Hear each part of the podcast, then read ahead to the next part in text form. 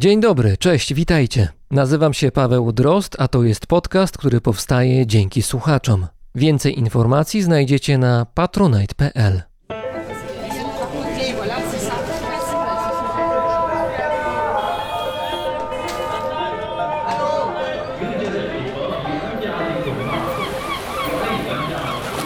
Brzmienie świata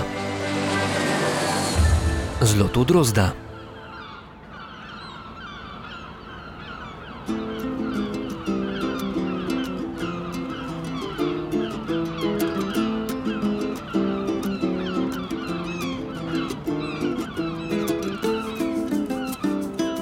Sausalito, kilka kilometrów na północ od San Francisco, zbliżał się świt. Mimo swoich niewielkich rozmiarów, to miasteczko miało niemały udział w historii Stanów Zjednoczonych. W czasie amerykańskiej prohibicji lat 20. ubiegłego wieku Sausalito było ważnym ośrodkiem szmuglowania alkoholu na zachodnim wybrzeżu. W czasie II wojny światowej z okolicznych stoczni odpływały nowe amerykańskie okręty wojenne. I wreszcie to w tym mieście za trzy lata burmistrzynią zostanie Sally Stanford, jedna z najsłynniejszych właścicielek domów publicznych w USA, którą zna wielu wysoko postawionych oficjeli płci męskiej. Za chwilę spokojny Sausalito znowu zapisze się na kartach historii. Był 20 listopada 1969 roku.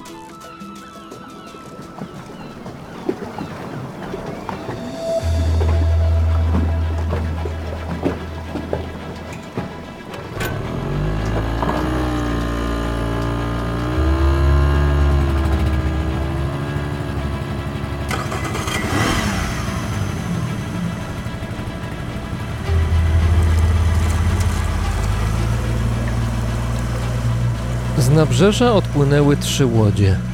Na ich pokładach znajdowało się 89 osób w różnym wieku. Czekająca ich podróż nie mogła trwać długo. Do celu mieli zaledwie 6 kilometrów, ale czy zdołają go osiągnąć, to nie było wiadome. Poprzednia próba zakończyła się przecież fiaskiem.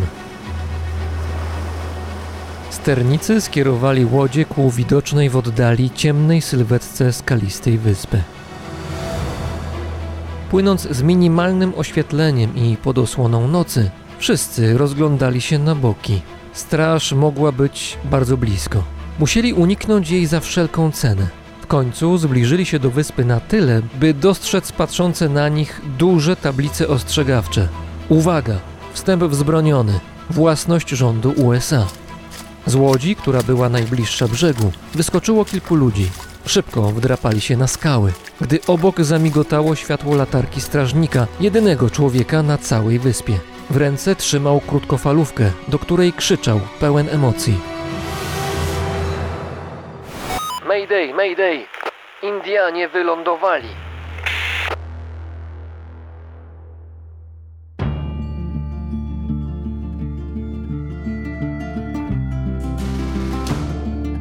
Od początku podboju Ameryki Północnej przez Europejczyków rdzenna ludność traktowana była jak przeszkoda, którą należało usunąć. Hiszpanie, Francuzi czy Brytyjczycy wykorzystywali animozje plemienne do swoich celów, tworząc krótkotrwałe sojusze z niektórymi grupami. Po powstaniu Stanów Zjednoczonych biały pochód ze wschodu na zachód kontynentu przyspieszył. Jednym z ostatnich bastionów przeszłości był obszar dzisiejszego stanu Kalifornia. Indianie, jak nazywali ich biali ludzie i jak współcześnie część rdzennych mieszkańców Ameryki Północnej tak o sobie mówi, byli podzieleni na liczne klany i plemiona. Na terenie Kalifornii było ich kilkadziesiąt, podzielonych na sześć głównych grup językowych. Niektóre plemiona czy klany liczyły nie więcej niż tysiąc, dwa tysiące ludzi. Napływ białych osadników nabrał większego tempa w 1868 roku. Rozpoczęła się kalifornijska gorączka złota. Z całego kraju przyjechało blisko 300 tysięcy ludzi liczących na szczęście i szybkie zdobycie fortuny. Tereny złotonośne, te domniemane jak i te faktyczne, były jednak zajęte przez Indian, którzy nie zamierzali oddać swojej ziemi. Ich sprzeciw nie miał dla osadników żadnego znaczenia. Tworzyli uzbrojone grupy i wspierani przez amerykańskie wojsko oraz amerykański rząd usuwali ludzi siłą, nierzadko posuwając się do zbrodni.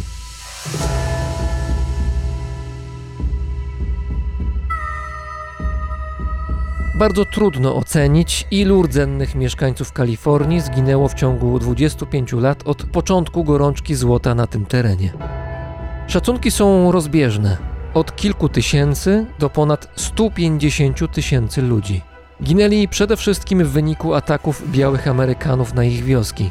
Nie oszczędzano wtedy nikogo. Indianie próbowali się bronić, ale przewaga liczebna oraz przewaga uzbrojenia przybyszów były przytłaczające. W wyniku masakr z powierzchni ziemi bezpowrotnie zniknęło co najmniej kilka plemion, a wraz z nimi ich język, kultura i tradycje.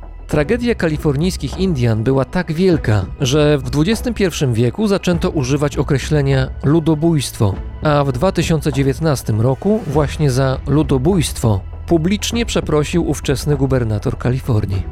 Obie strony konfliktu, zarówno gospodarze, jak i najeźdźcy, próbowali czasem pokojowych rozwiązań. Podpisywane były traktaty mające zapewnić osadnikom ziemię, a Indianom względny spokój i swobodę. Jednak bardzo wiele z tych traktatów było później łamanych przez dysponujących siłą białych Amerykanów. Los amerykańskich Indian był trudny do pozazdroszczenia. Ich prawa były deptane, ziemia przejęta, a kultura na skraju rozpadu, gdy na fali zmian społecznych w USA pojawili się pierwsi indiańscy aktywiści, których głos dał się słyszeć publicznie. Wśród nich byli Adam Fortunate Eagle, związany z Indianami Chippewa, owoc szwedzko-indiańskiego związku. Lanada Means, studentka, Indianka zaangażowana w protesty na amerykańskich uczelniach. Oraz Richard Oakes, barman, członek irokeskiego ludu Mohawk. Ta właśnie trójka postanowiła przejąć wyspę Alcatraz.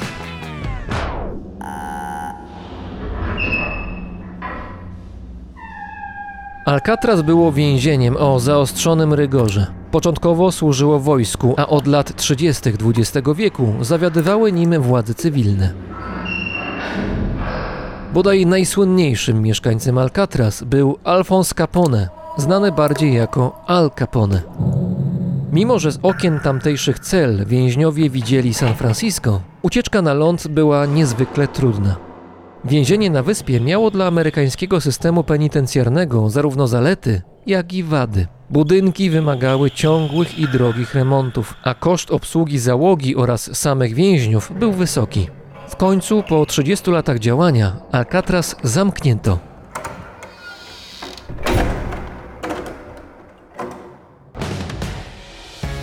Adam Fortunate Eagle, Lanada Means i Richard Oakes postanowili przejąć Alcatraz na mocy prawa. Powołali się mianowicie na traktat z 1868 roku między rządem USA a społecznością Siouxów. Jedno z ustaleń tego traktatu zapewniało Indianom możliwość przejęcia terenu amerykańskiego rządu, o ile ów teren został porzucony. Alcatraz było puste od 6 lat, więc pasowało do tej definicji idealnie. Poza tym było to miejsce bardzo znane, co dawało szansę na rozgłos.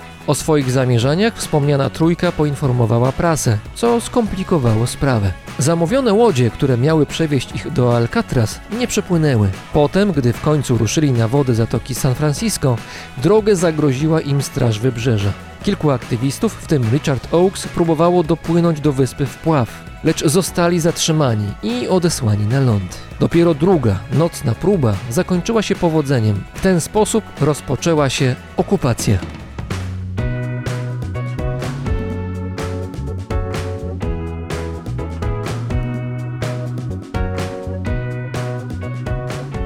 W ciągu tygodnia społeczność Alcatraz z zera dotarła do 400 ludzi. Nie było elektryczności, bieżącej wody ani ogrzewania. Mimo tego nowi mieszkańcy zabrali się do pracy. Jedzenie zapewniała centralna kuchnia. Chorzy mogli szukać pomocy w stworzonej na miejscu przychodni lekarskiej, a dzieci, które również były na wyspie, mogły uczyć się w improwizowanej szkole. Na wyspie powstała nawet rozgłośnia radiowa, która przekazywała w świat odezwy aktywistów. Na betonowych, więziennych placach ludzie rozstawili stoły. Rozpalono ogniska, gdzie niegdzie stanęły tradycyjne namioty tipi. Mimo trudnych, nietypowych okoliczności starano się prowadzić normalne życie. W wolnych chwilach śpiewano, tańczono, uprawiano sporty. Jedno z najbardziej rozpoznawalnych więzień świata stało się symbolem wolności. Zajęcie wyspy było w Stanach Zjednoczonych szeroko komentowane. Media chętnie pokazywały ludzi, którzy ubrani w tradycyjne stroje, ozdobieni piórami, tłumaczyli, dlaczego ich sprawa ma znaczenie. Mówili, że walczą o lepszą przyszłość dla rdzennej ludności USA, która żyje pozbawiona praw i perspektyw. To wtedy wielu białych Amerykanów zaczęło inaczej patrzeć na przeszłość swojego kraju, którego mit założycielski opiera się na historii heroicznej pracy amerykańskich pionierów, białych osadników budujących od zera wsie, miasta i miasteczka. W tym micie nie było miejsca dla rdzennych mieszkańców tamtych ziem. Indianie pojawiali się jedynie jako złowrodzy przeciwnicy, którym bohatersko przeciwstawiali się prawi obywatele młodego amerykańskiego państwa.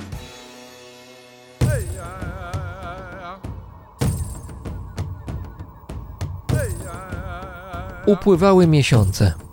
Liczba protestujących na wyspie zaczęła maleć. W styczniu 1970 roku Alcatraz opuścił jeden z liderów protestu, Richard Oakes z żoną. Powodem był nieszczęśliwy, śmiertelny wypadek, który na wyspie przydarzył się jego adoptowanej córce.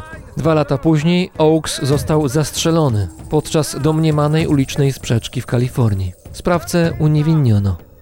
Ostatnich aktywistów amerykańskie władze usunęły z Alcatraz w czerwcu 1971 roku. Okupacja wyspy trwała ponad półtora roku.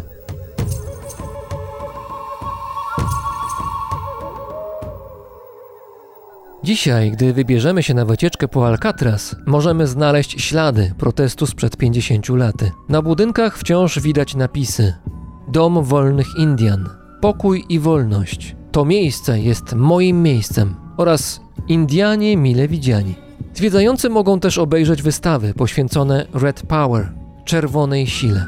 Mimo, że pierwotny cel protestu, przejęcie wyspy, nie został osiągnięty, od czasu akcji w Alcatraz ruch na rzecz praw Indian w USA znacznie się rozwinął i przybrał na sile. W kraju przeprowadzono co najmniej kilka podobnych okupacji z podobnymi co w Alcatraz żądaniami. Szczególnie głośna była okupacja miasteczka Wounded Knee w 1973 roku, gdzie doszło do wymiany ognia między protestującymi a policją i FBI. Zginęło kilku ludzi. Echo tych wydarzeń dotarło do Hollywood.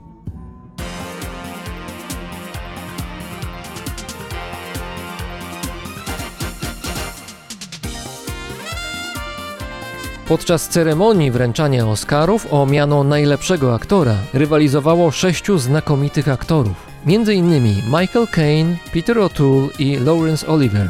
Faworytem był Marlon Brando, który w Ojcu Chrzestnym zagrał postać Vita Corleone. Na gali nie pojawił się jednak osobiście. Reprezentowała go Sachin Little Feather, aktorka i modelka, której ojciec był Apachem.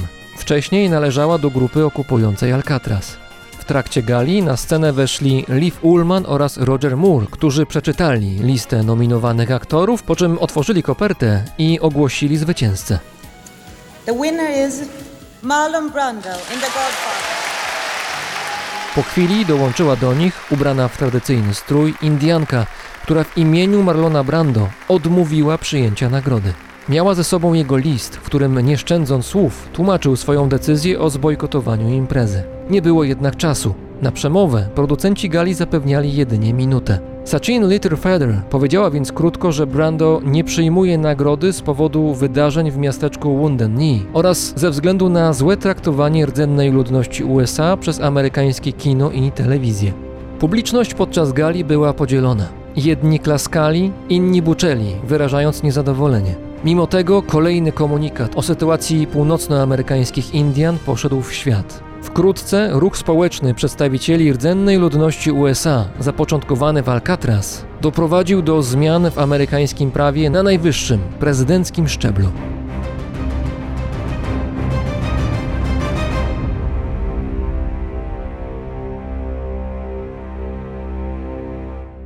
Sytuacja amerykańskich Indian, choć wciąż daleka od ich wymarzonych celów, poprawiła się znacznie w ostatnim półwieczu. W tym samym czasie, po drugiej stronie Atlantyku, los był dla innej społeczności znacznie mniej łaskawy. I to o niej usłyszycie w tym odcinku.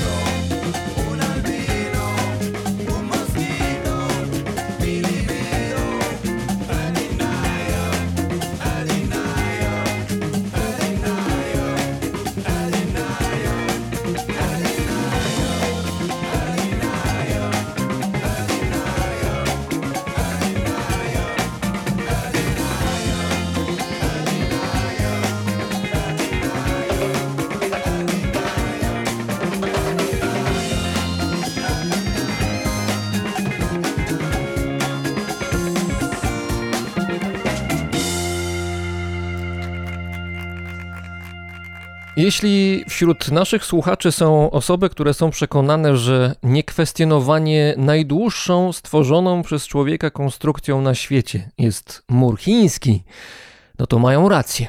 O ile wziąć pod uwagę całkowitą historyczną długość tego muru.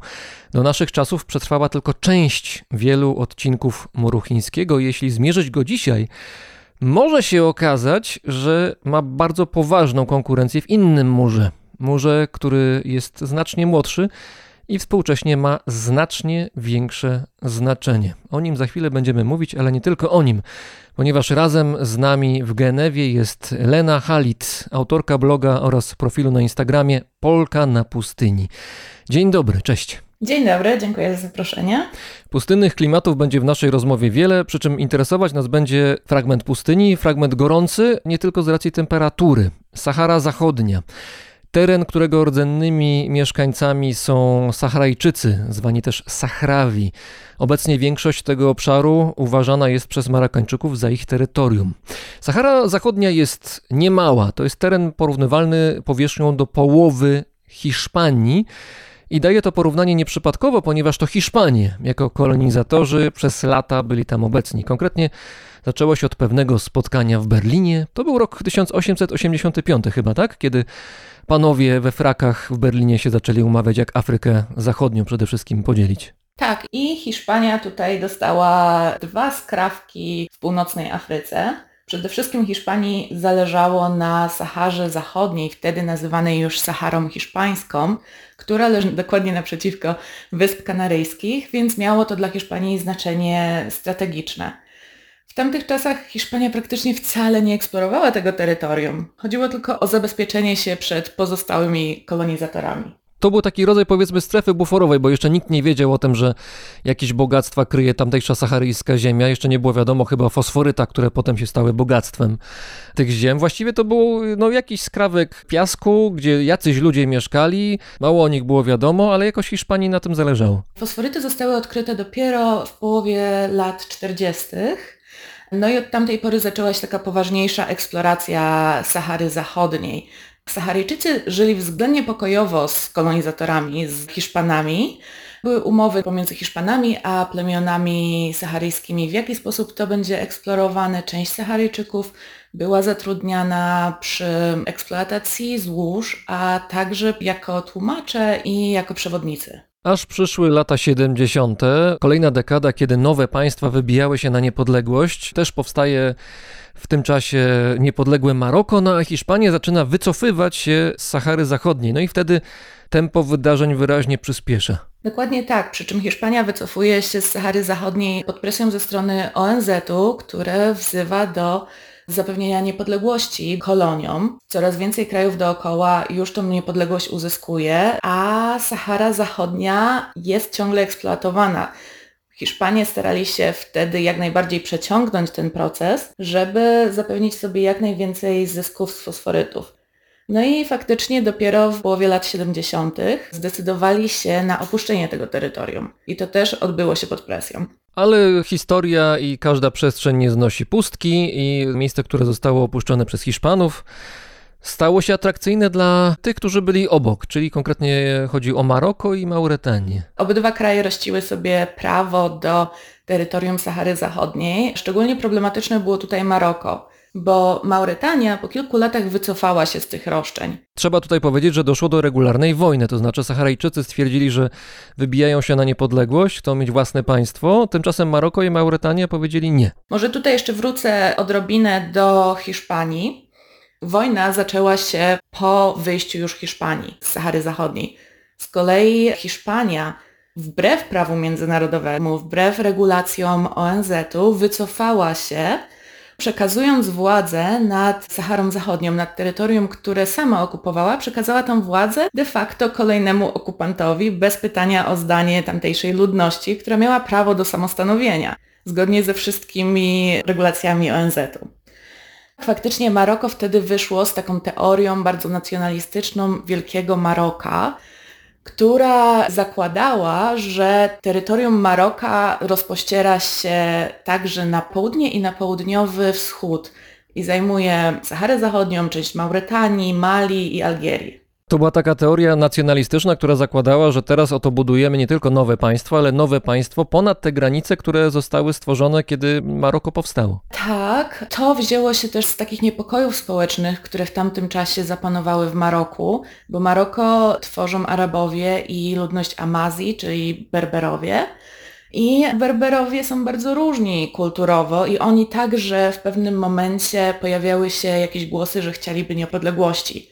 No i było takie ryzyko, że jeżeli odpuścimy Saharę Zachodnią, Berberowie też będą się chcieli odłączyć.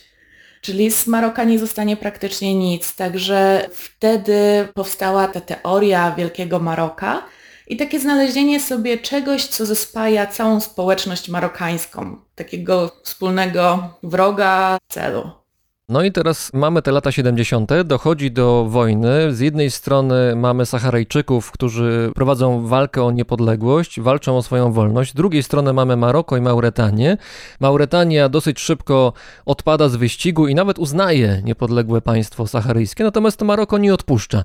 I tutaj na scenę, chyba trochę wcześniej nawet jeszcze, wkracza pewna organizacja, która znana jest pod skrótem Polisario. Polisario to jest ruch niepodległościowy, który powstał w połowie lat 70 jeszcze zanim Hiszpania opuściła Saharę Zachodnią, bo już wtedy Saharyjczycy dążyli do niepodległości, do tego, żeby mieć swój własny kraj. Polisario stało się takim głosem ludu, głosem Saharyjczyków. Zaczęło walczyć z okupantem, zaczęło walczyć z kolonizatorem, a później walczyło przeciwko Maroku i Mauretanii. W tej chwili Polisario jest jedyną mającą władzę partią polityczną w Saharze Zachodniej, pełni funkcję rządu, de facto nie ma w Saharze Zachodniej konkurencyjnych partii i wynika to z tego, jak sami Saharyjczycy mówią, że oni nie chcą jeszcze większego rozłamu, chcą najpierw odzyskać niepodległość, później zgodzą się na kolejne partie. I Polisario no to jest dosyć dla mnie osobiście zabawna kwestia, że Maroko uznaje Polisario za organizację terrorystyczną. No ale musielibyśmy tutaj przyjąć, że organizacja terrorystyczna ma swoje przedstawicielstwo przy ONZ, bo Polisario ma przedstawicielstwo przy ONZ. To jest legalna reprezentacja wśród Narodów Zjednoczonych Saharyjczyków. Dokładnie tak, przy czym ze względu na to, że ONZ nie uznaje Sahary Zachodniej jako kraju, nie możemy mówić formalnie o tym, że Sahara Zachodnia jako kraj ma swoją reprezentację, tylko Polisario ma swoją reprezentację. Z kolei w Unii Afrykańskiej, która uznaje Saharę Zachodnią za kraj, tam już przedstawicielstwo ma kraj, a nie partia. Jak widać, nie jest to proste, jest to bardzo jest skomplikowane proste. i dopiero zaczynamy ten stopień skomplikowaności jakoś przedstawiać. Jeszcze wspomnijmy o jednym zdarzeniu, które wydaje mi się bardzo symptomatyczne, no też zapisało się mocno w historii, jest ważne dla tej naszej opowieści. Chodzi mi o wydarzenie z listopada 1975 roku, które przeszło do historii jako Wielki Marsz.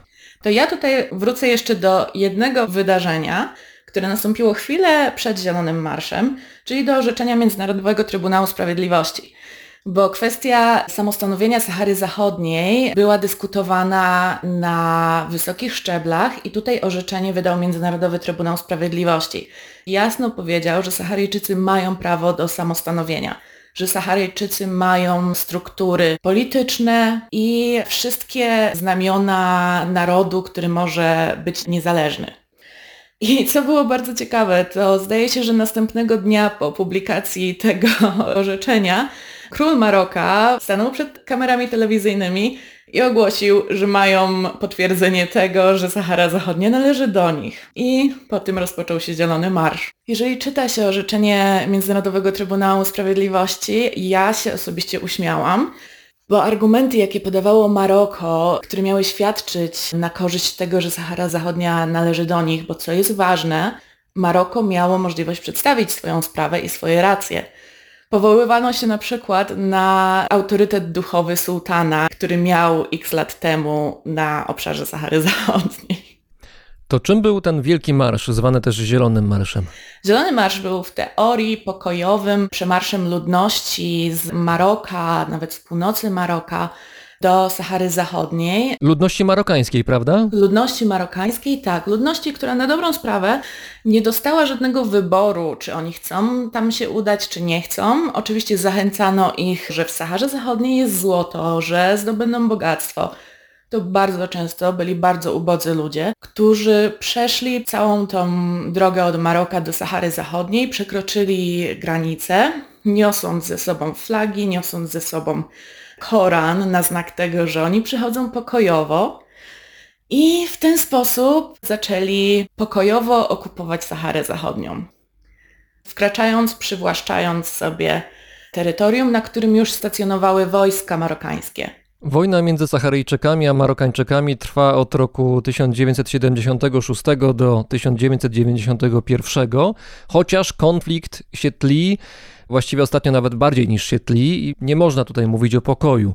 Obecnie Sahara Zachodnia jest podzielona. W uproszczeniu mamy wschodnią część, która jest kontrolowana przez Saharyjczyków i mamy zachodnią część, znacznie większą, jakieś 80% terytorium całej Sahary Zachodniej i tam kontrolują to Marokańczycy. Tak to wygląda? Tak. Pomiędzy jest mur, który wspominałeś na samym początku.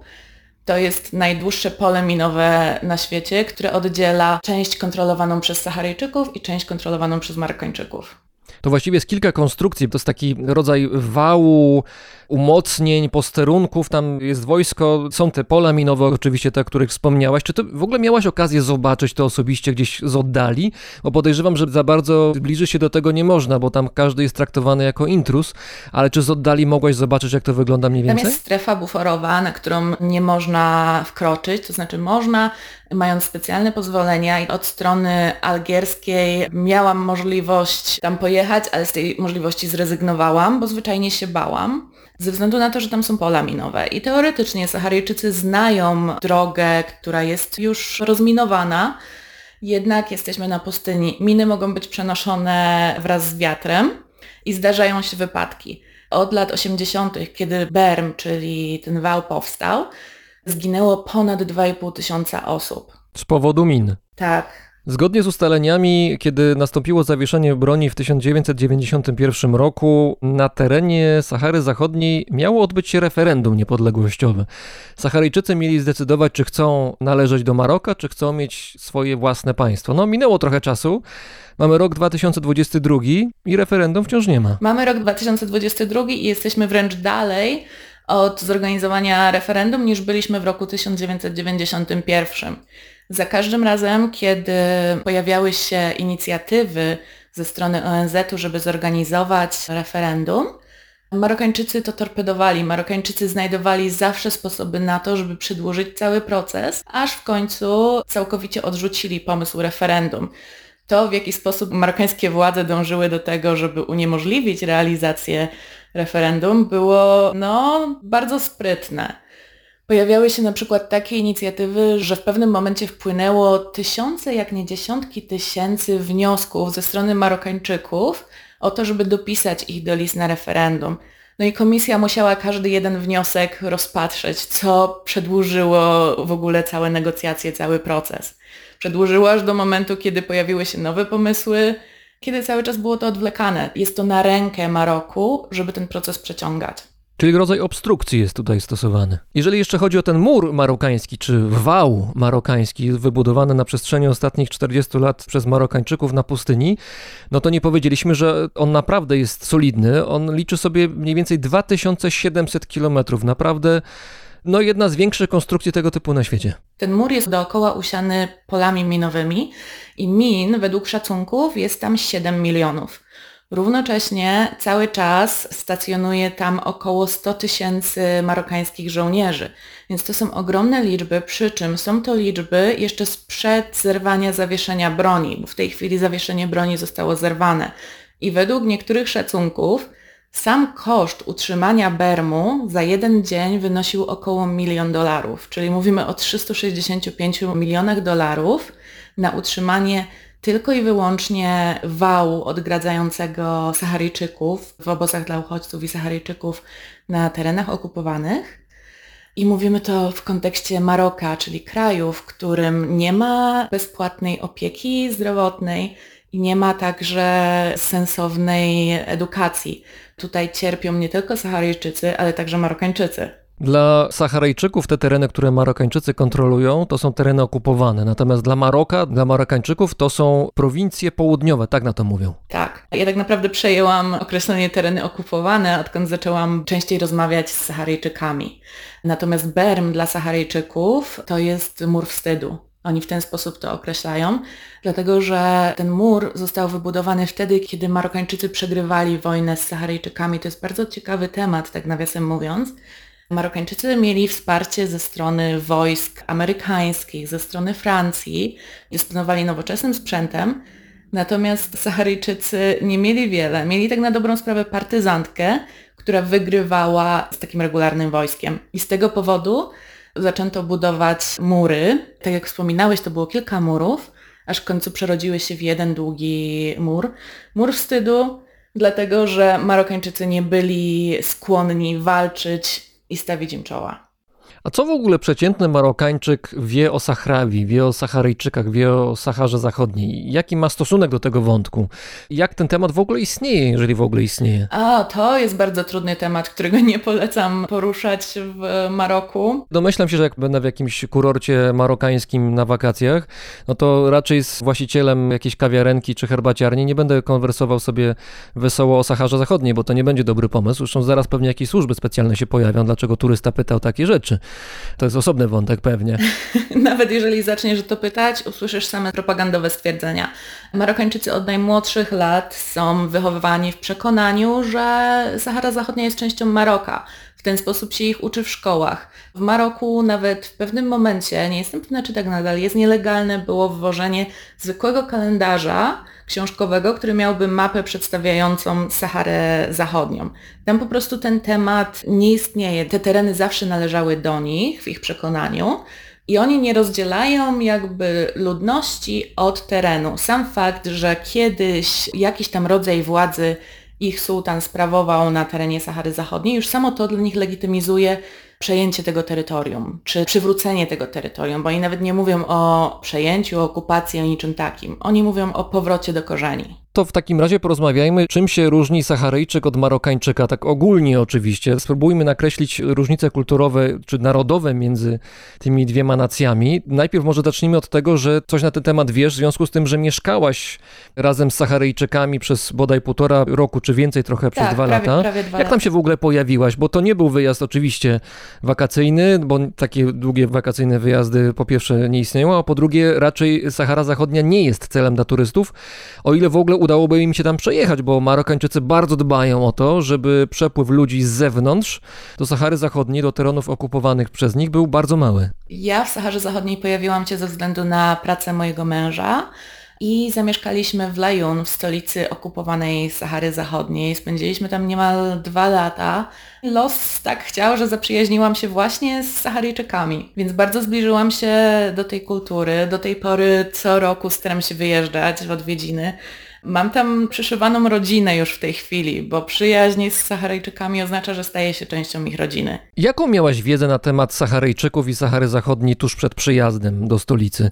Miałaś świadomość tego, że przyjeżdżasz na teren, który jest niezwykle skomplikowany, złożony politycznie, społecznie, narodowościowo? Absolutnie nie. Nie miałam o niczym pojęcia. Kiedy usłyszałam od mojego męża, że dostał propozycję pracy w Saharze Zachodniej i że są tam jacyś Saharyjczycy, którzy chcą niepodległości, Moje pierwsze myśli były no, dosyć negatywne, że jakieś prymitywne plemiona wymyślają sobie niepodległość od Maroka, które przecież kojarzyłam z mediów, z internetu. No potężne, mocne państwo w Afryce Północnej, które się kojarzy turystom z Europy czy ze Stanów Zjednoczonych bardzo dobrze, gdzie można bezpiecznie i sympatycznie spędzić wolny czas. To dlaczego Marokańczycy mieliby być źli tutaj w tym układzie? Nie chciałam początkowo wcale tam wyjeżdżać. Zdecydowałam się na to, no właściwie z miłości i początkowo Sahary Zachodniej nienawidziłam. To było dla mnie traumatyczne przeżycie. Po raz pierwszy zetknąć się z takim niesamowitym ubóstwem, z taką niesamowitą biedą. No ale zaraz, zaraz powiedziałaś, że byłaś w stolicy. Stolica się kojarzy z rozmachem, z bogactwem, z czymś odmiennym w stosunku do tego, co powiedziałaś. Jeżeli wylądujemy w stolicy Maroka, to będziemy się mniej więcej tak czuli. Natomiast w stolicy okupowanej Sahary Zachodniej mamy bardzo proste budynki, mamy bardzo proste drogi i dla osoby, która przyjeżdża z zewnątrz, To jest zderzenie się z zupełnie inną rzeczywistością.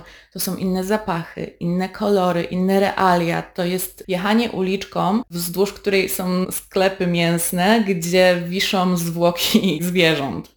Tak zwyczajnie na słońcu.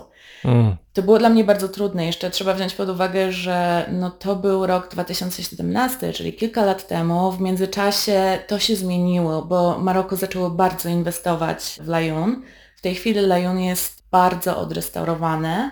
Wręcz powiedziałabym, że robi sporą konkurencję pod względem wyglądu różnym miastom w Maroku. Ale to znaczy, że Marokańczycy próbują zamienić to w miasto turystyczne, tak żeby tam wprowadzić ludzi z zewnątrz, którzy mają podziwiać miasto? Nie, Lajun nie jest miastem turystycznym. W założeniu Marokańczyków także nie ma być miastem turystycznym, ale jest miastem, do którego przyjeżdżają delegacje zagraniczne, więc to jest trochę taka próba udowodnienia światu, że popatrzcie, my tutaj dbamy o Saharyjczyków, my dbamy o Lajun, my dbamy o Saharę Zachodnią. I głównie takie największe ulice miasta, reprezentacyjne części są bardzo mocno odrestaurowane, bo oczywiście te mniejsze, szczególnie saharyjskie dzielnice, no już niekoniecznie.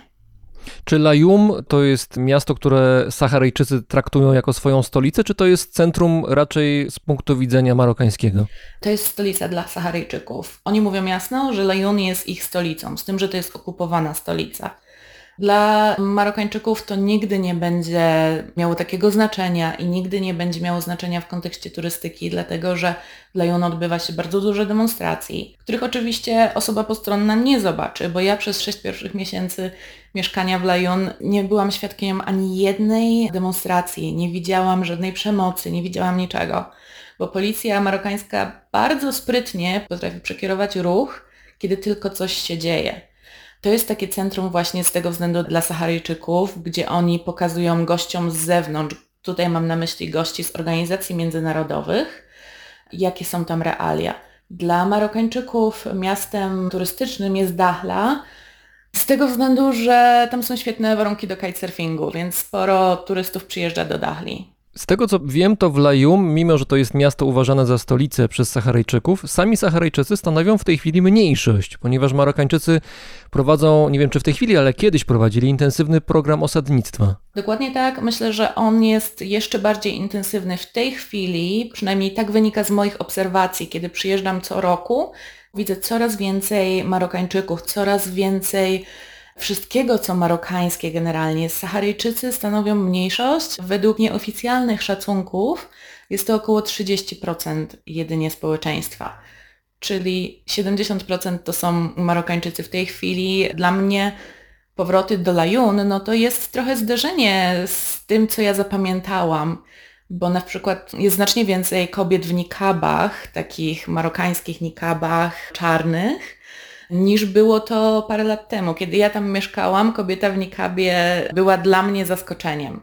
Z kolei teraz jest to zupełny standard. Saharyjczycy wspominają, że co miesiąc przyjeżdżają autobusy pełne Marokańczyków, którzy się osiedlają w Saharze. Na czym się zasadza odrębność Saharyjczyków względem innych nacji albo względem Marokańczyków? Z czego wynika ta kultura? Gdzie ona ma swoje korzenie? Zacznijmy od tego, że samo słowo Sahrawi, bo oni nazywają siebie Sahrawi, oznacza z pustyni. Więc to jest ludność nomadyjska, to są Beduini. Oni nigdy nie, nie osiadali w miastach tak jak Marokańczycy, nie tworzyli swojej kultury, architektury w taki sposób jak Marokańczycy. Sahrawi żyli na pustyni, żyli wśród swoich plemion, nieustannie się przemieszczali po niemal całej Saharze. Słyszałam historie, w których kobiety opowiadały, że zdarzało im się nawet docierać pod lasy równikowe z samą karawaną z wielbłądami, mhm. więc to już jest ta podstawowa różnica, którą tutaj mamy. Mamy Beduinów, versus ludność osiadłą. Saharyjczykom jest nieco bliżej do Mauretanii, jeśli już, niż do Maroka. Tutaj na pierwszy rzut oka widać najbardziej ich stroje. Marokańczycy ubierają się zupełnie inaczej niż Saharyjczycy. Bardzo charakterystyczną dla saharyjskich kobiet jest melfa. To jest niezwykle kolorowy strój. Około 4,5 metra materiału na jakieś 1,5 metra, który nie jest nigdzie zaszyty, który się zawiązuje na ramionach i owija wokół ciała. On jest przepiękny. To jak długa taka procedura trwa, żeby tak się zawiązać? A wcale nie tak długo. Obrazowo, gdybym miała to przedstawić, musimy sobie zrobić jeden rękaw i dekolt, taki otwór na głowę, a resztą się okręcamy. W prawnej osobie zajmuje to dosłownie kilka chwil. A mężczyźni? Mężczyźni noszą strój zwany dara, zazwyczaj niebieski, czasami też biały. I tutaj będzie bardzo widać z kolei różnicę pomiędzy Saharyjczykami samymi w sobie, między ich statusem. Biedny mężczyzna o niższym statusie będzie nosił zazwyczaj niebieską dara, a bardzo bogaty będzie nosił białą. Białe są po prostu trudniejsze w utrzymaniu. Trzeba je częściej prać, łatwiej się brudzą i równocześnie biała dara będzie taką bardziej wyjściową na jakieś ceremonie, na wesela. Albo na imprezę rozwodową, prawda? Tutaj chciałbym, chciałbym e, troszkę porozmawiać o tym, jak wygląda kwestia kultury, zwyczajów, ale też jak jest islam postrzegany przez Saharyjczyków, bo ten islam saharyjski jest jednak inny niż pewnie ten, którego możemy doświadczyć gdzieś na północy Afryki Północnej. Opisz to proszę, bo wiesz doskonale, jak to wygląda z racji tego, po pierwsze, że tam mieszkałaś przez te półtora roku, dwa lata, ale z drugiej strony, jako muzułmanka miałaś łatwiejsze wejście do środka i masz też spojrzenie takie, no, z centrum tej religii, więc lepiej chyba możesz zauważyć różnicę. Ze względu na to, że jestem muzułmanką, zostałam dopuszczona po prostu bliżej. Już nie było takiej obawy z ich strony, czy ja coś źle zrozumiem, czy może powinni bardziej uważać. To był niesamowity przywilej i szczególnie kobiety dopuściły mnie bardzo blisko siebie. No i to było niesamowite doświadczyć i zobaczyć, jak inny jest ten ich świat. My generalnie kojarzymy w Europie islam z opresją, z czarnymi strojami, i to jest też islam, przede wszystkim te czarne stroje, który jest bardziej w Zatoce Perskiej.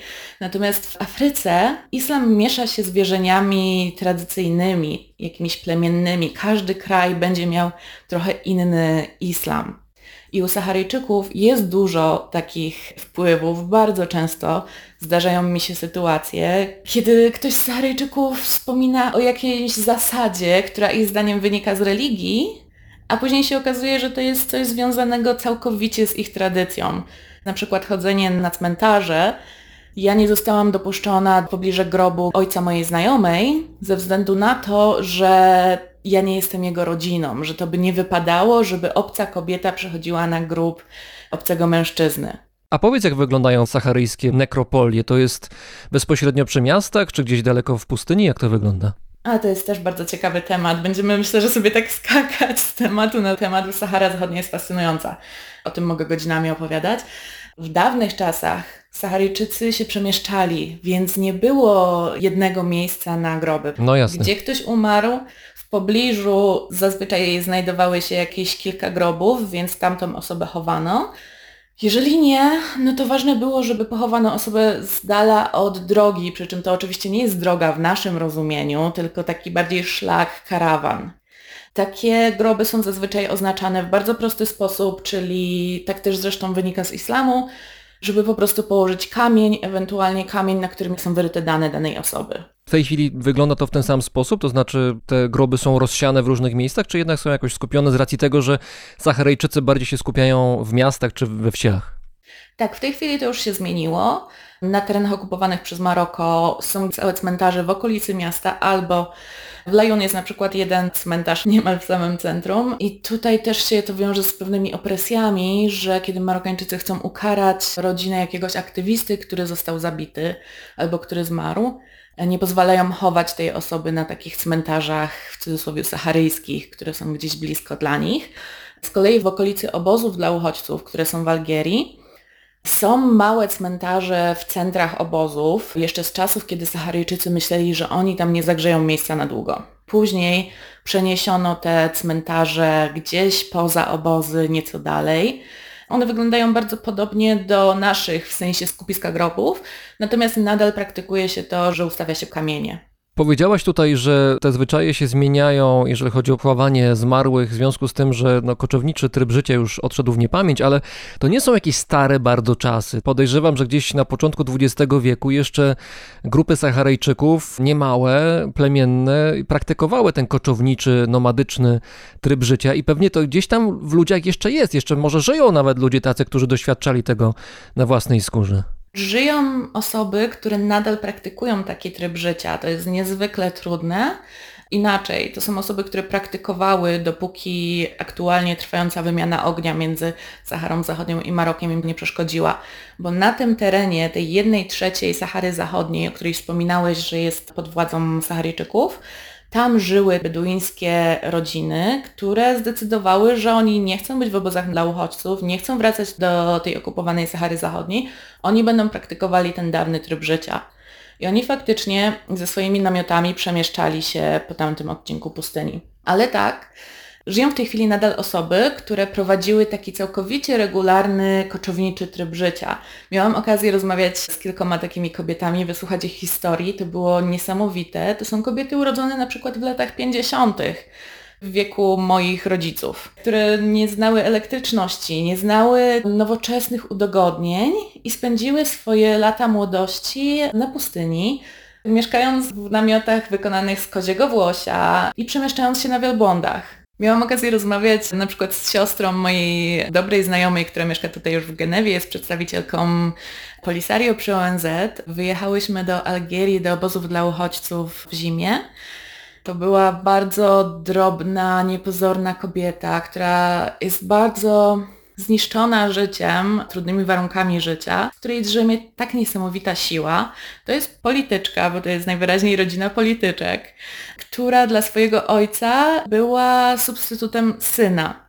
Przez długi czas nie mógł się tego syna doczekać, więc uczył swoją córkę wszystkiego i ta jego córka wykonywała męskie prace na pustyni, bo co jest bardzo ciekawe, na pustyni to mężczyźni się zajmują wszystkim. Niewiele kobiet, szczególnie z takich bardziej zamożnych plemion, nie potrafiło zrobić kompletnie nic. Na przykład matka tej kobiety, o której teraz opowiadam, nie potrafiła zrobić nawet herbaty. Ale to poczekaj, to znaczy, że sytuacja jest odwrócona, panowie gotują, serwują i sprzątają, a kobiety oglądają mecze, czy jak tak to wygląda? E, można tak powiedzieć, dokładnie tak. One tą swoją matkę opisują jako taką poetkę, bardzo zwiewną, bardzo piękną, która nie robiła absolutnie nic. Ona leżała, podawano jej herbatę, podzwaniała bransoletkami, które miała na rękach, które jej mąż przywoził z wypraw do miast to były wszystkie jej obowiązki. Jej mąż zajmował się zwierzętami, zajmował się gotowaniem, sprzątaniem, zajmował się rozstawianiem namiotów, dosłownie wszystkim. Ona nie miała żadnych obowiązków i wiele kobiet, właśnie takich zamożniejszych, w ten sposób żyło. Inne kobiety wykonywały takie łatwiejsze prace, typu zajmowały się zielarstwem, czy zajmowały się wyplataniem dywanów. To jest też bardzo ciekawe, że zależało to od plemienia, jakby każde plemię miało swoją specjalizację. Czyli były plemiona, które zajmowały się tkactwem, były plemiona, które zajmowały się nauczaniem religii Koranu, gdzie zapamiętywano właśnie cały Koran i później uczono innych. Były plemiona, które zajmowały się ochroną i tym plemionom należało płacić, żeby ich chroniły. To trochę brzmi jak system mafijny, że zapłać nam to my się ochronimy, ale głównie przed nami. No przed nami tak, przed nami samymi zdecydowanie, bo konfliktów między plemionami też oczywiście było bardzo dużo, ale także przed innymi plemionami czy przed nalotami z zewnątrz zawierało się przymierza. I w ten sposób oni zapewniali sobie przetrwanie. No są też takie historie, gdzie plemiona faktycznie napadały jedno na drugie i całkowicie ograbiały tych Saharyjczyków z innego plemienia dosłownie ze wszystkiego. A czy Saharyjczycy mieli historycznie jakieś centrum, w tym sensie, że był jakiś, nie wiem, władca, ktoś to próbował połączyć razem ze sobą, coś w rodzaju królestwa istniało? Nie, oni mają strukturę plemienną. Plemiona jest bardzo ciężko odnieść do naszych realiów. Ja bym porównała to do takiego ogromnego klanu. I tych plemion jest sporo, ale były największe, najbardziej dominujące, które miały najwięcej do powiedzenia. I takie każde plemię ma swoją starszyznę, więc wszelkie kwestie polityczne były decydowane na poziomie plemiennym.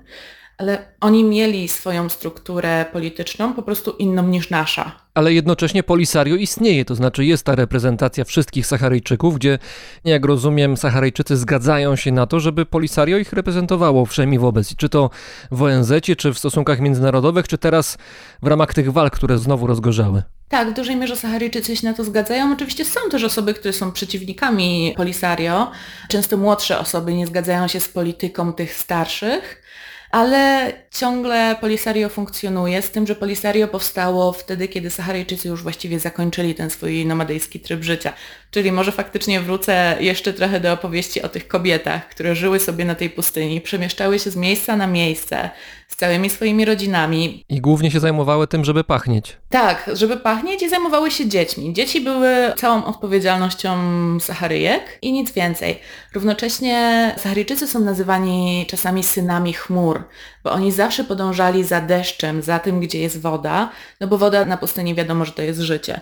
Więc zawsze starali się osiedlać w pobliżu źródeł wody, Szczególnie latem było to bardzo ważne. Zimą zdarzało im się być troszkę dalej od wody. No i w miesiącach zimowych część mężczyzn z rodziny wybierała się na, mam nadzieję, że dobrze wypowiem to słowo, Rafga. To była taka wyprawa do najbliższego miasta, podczas której sprzedawali swoje zwierzęta, sprzedawali e, skóry z tych zwierząt, głównie z wielbłądów, które były bardzo drogie.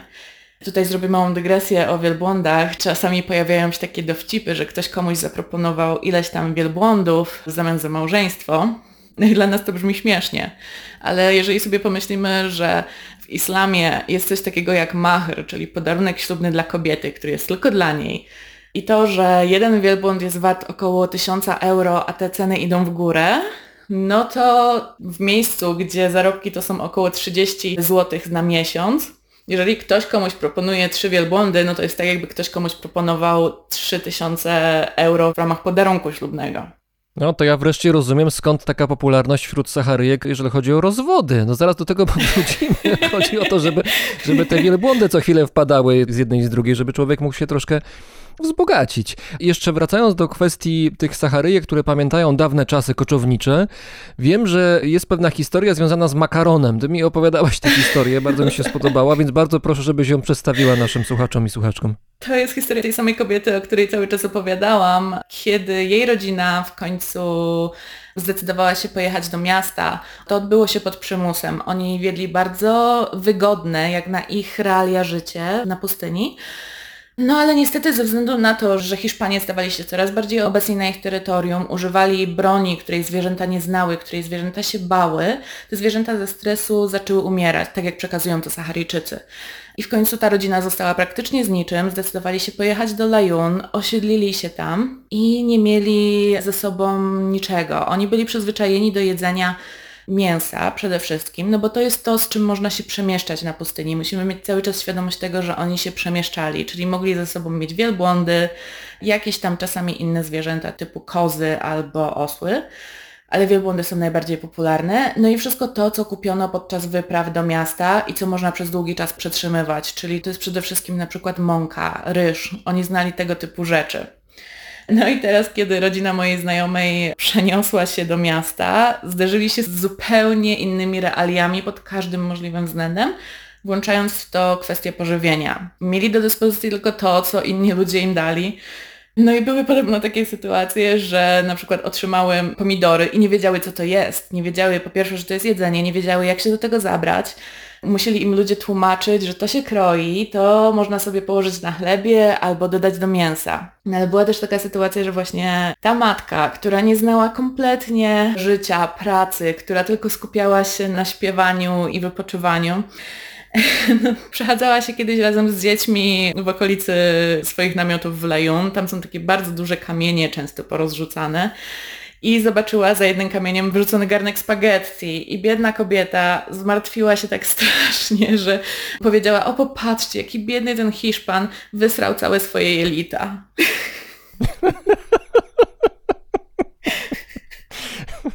To mieliśmy wątek teraz taki e, gastyczno-historyczny, zostawmy go może, niech on wybrzmi troszeczkę, a ja bym chciał jeszcze, żebyśmy wrócili, bo jeszcze nie wszystko chyba zostało powiedziane, jeżeli chodzi o to, jak islam w tym wariancie saharyjskim, jak on wygląda, jak on funkcjonuje.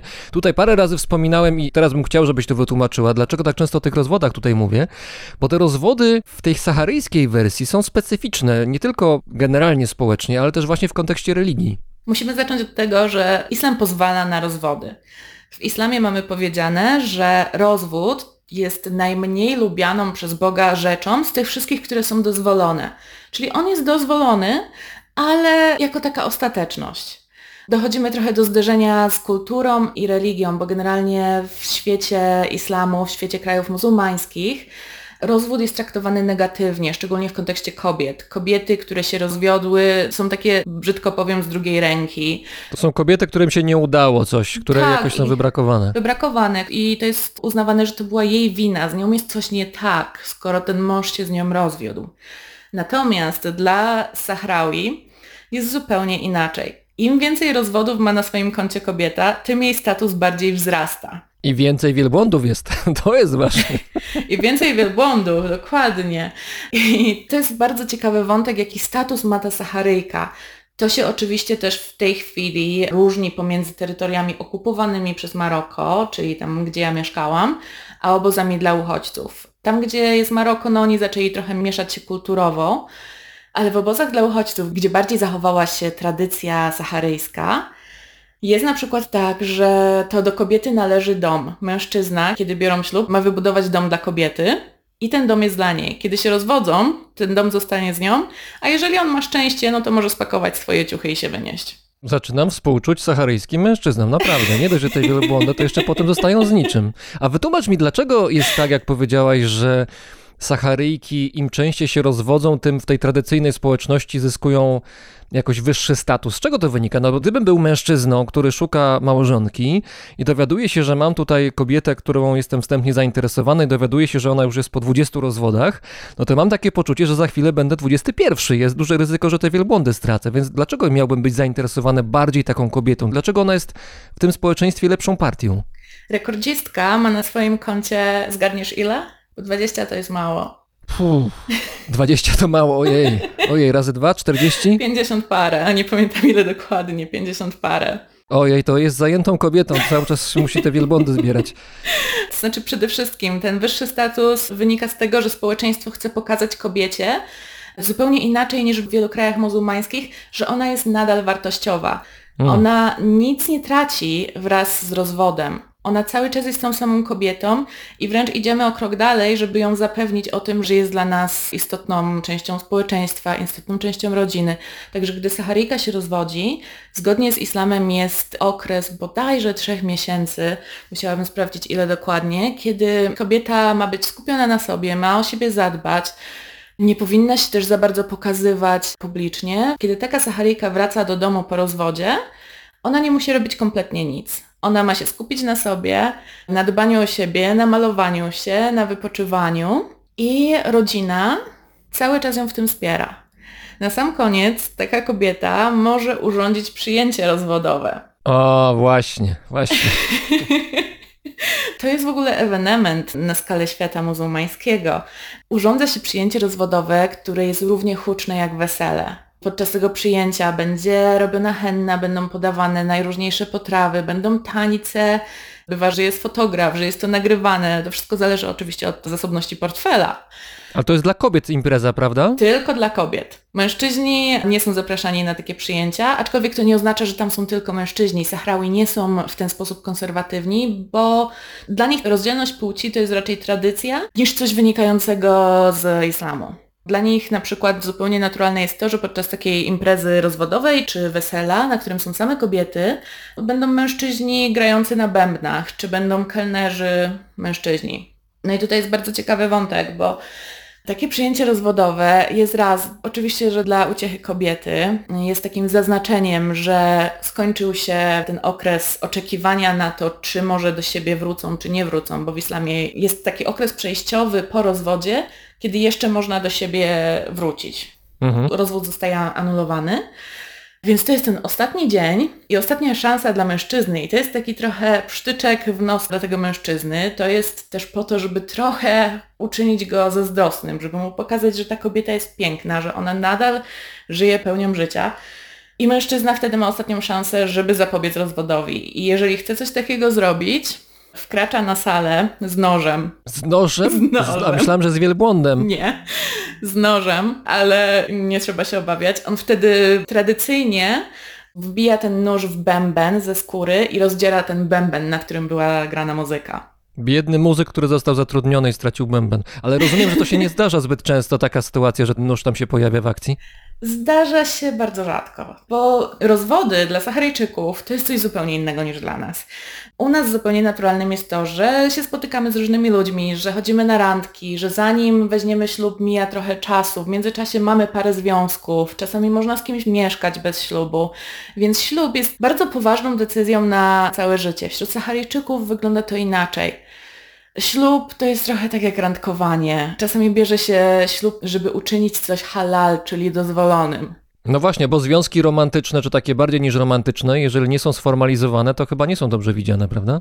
Nie, nie są absolutnie. Zdarzają się oczywiście i tu jest bardzo przykry wątek, że pomimo tego, że te kobiety w Saharze Zachodniej mają dużo wolności, dużo swobody, istnieją podwójne standardy i kobieta, która została nakryta, czy nawet pojawiła się plotka, że taka kobieta utrzymywała relacje, szczególnie seksualne, z mężczyzną przed ślubem, z jakimś innym mężczyzną niż z tym, którym miała wziąć ślub, no taka kobieta jest skończona. I to jest dla mnie osobiście coś bardzo dziwnego, bo Saharyjczycy nie zwracają uwagi na kwestię dziewictwa, tak jak często dziewictwo jest wywyższane w wielu krajach muzułmańskich, co też jest sprzeczne z islamem, nawiasem mówiąc.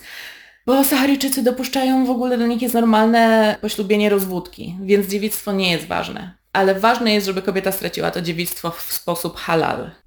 To teraz porozmawiajmy o herbacie w tym kontekście. Zdaje się, że herbata pełni tutaj ważną funkcję komunikacyjną, jeżeli chodzi o związki damsko-męskie, nie tylko. O tak, dokładnie. To też było dla mnie bardzo ciekawe odkrycie. Przytoczę przykład mojej przyjaciółki, która kiedy ostatnio się widziałyśmy, spotykała się z kilkoma chłopakami ja ją trochę kryłam przy tych spotkaniach, bo to by było oczywiście niemile widziane.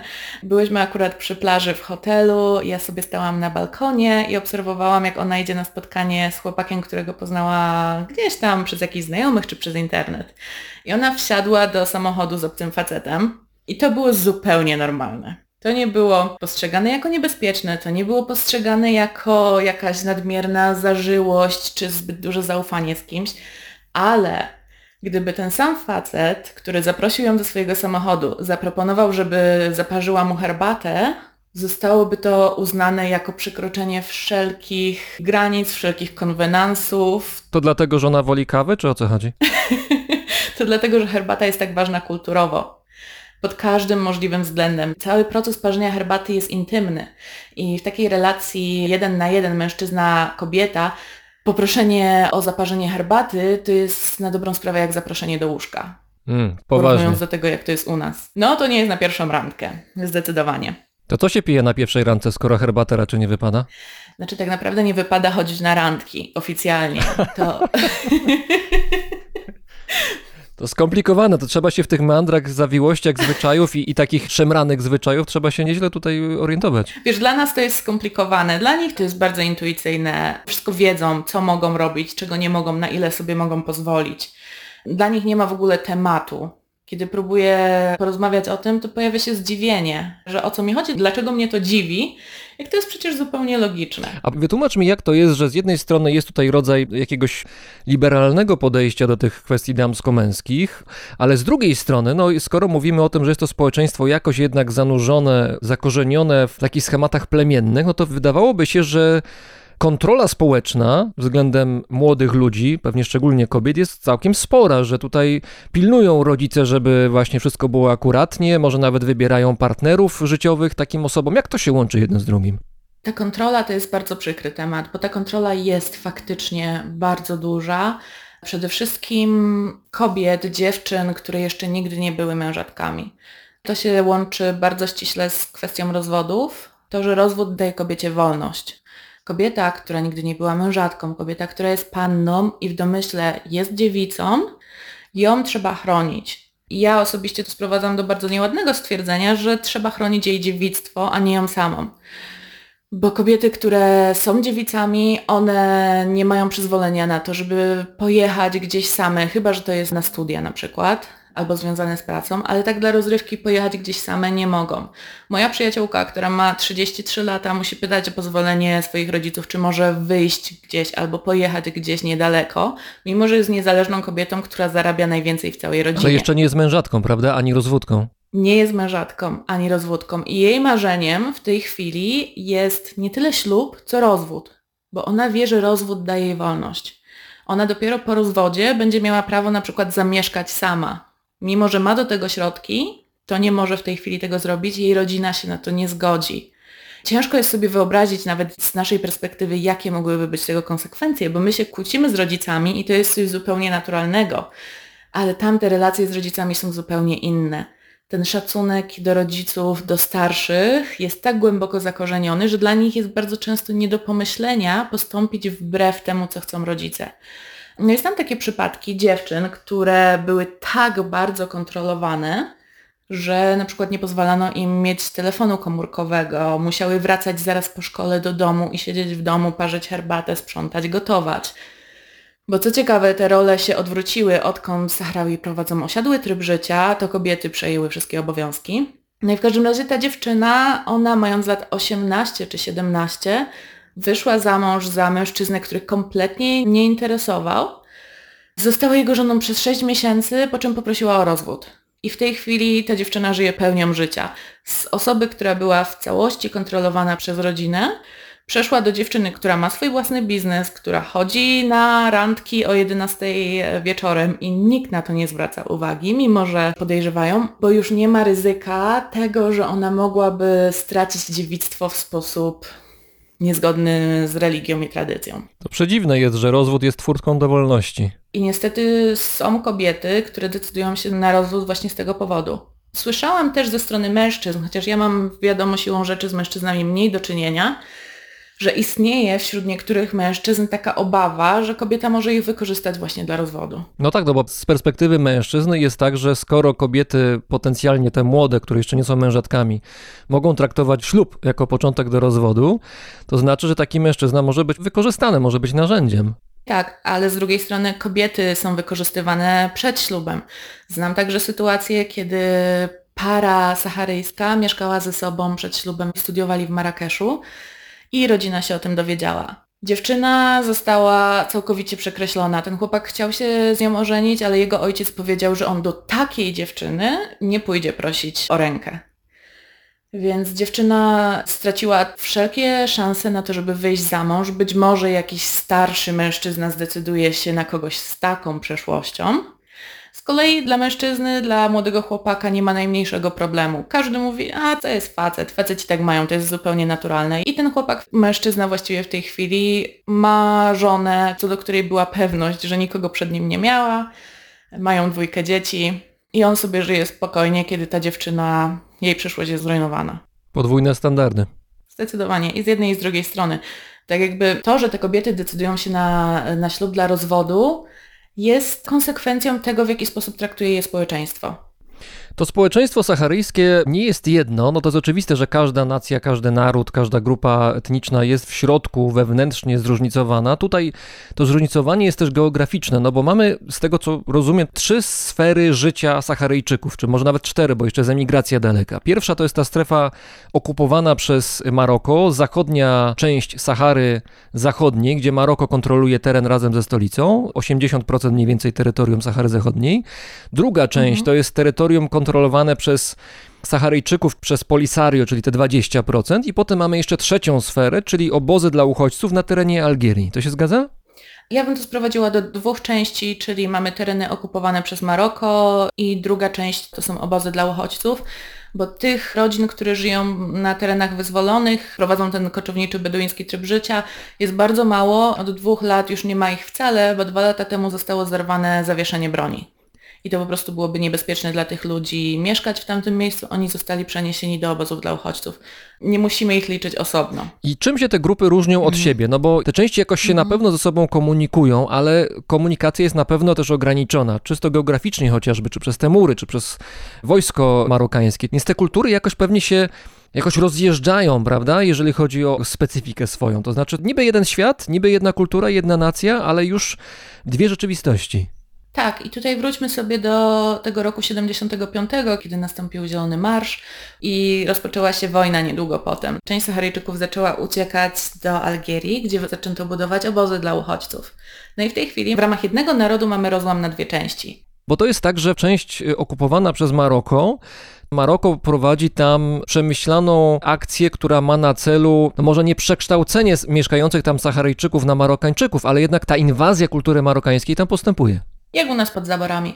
Jest mnóstwo osadników. Dominującą kulturą staje się kultura marokańska. Dominującym językiem staje się dialekt marokański, bo to jest też bardzo ważna kwestia, że językowo Sahrawi różnią się od Marokańczyków.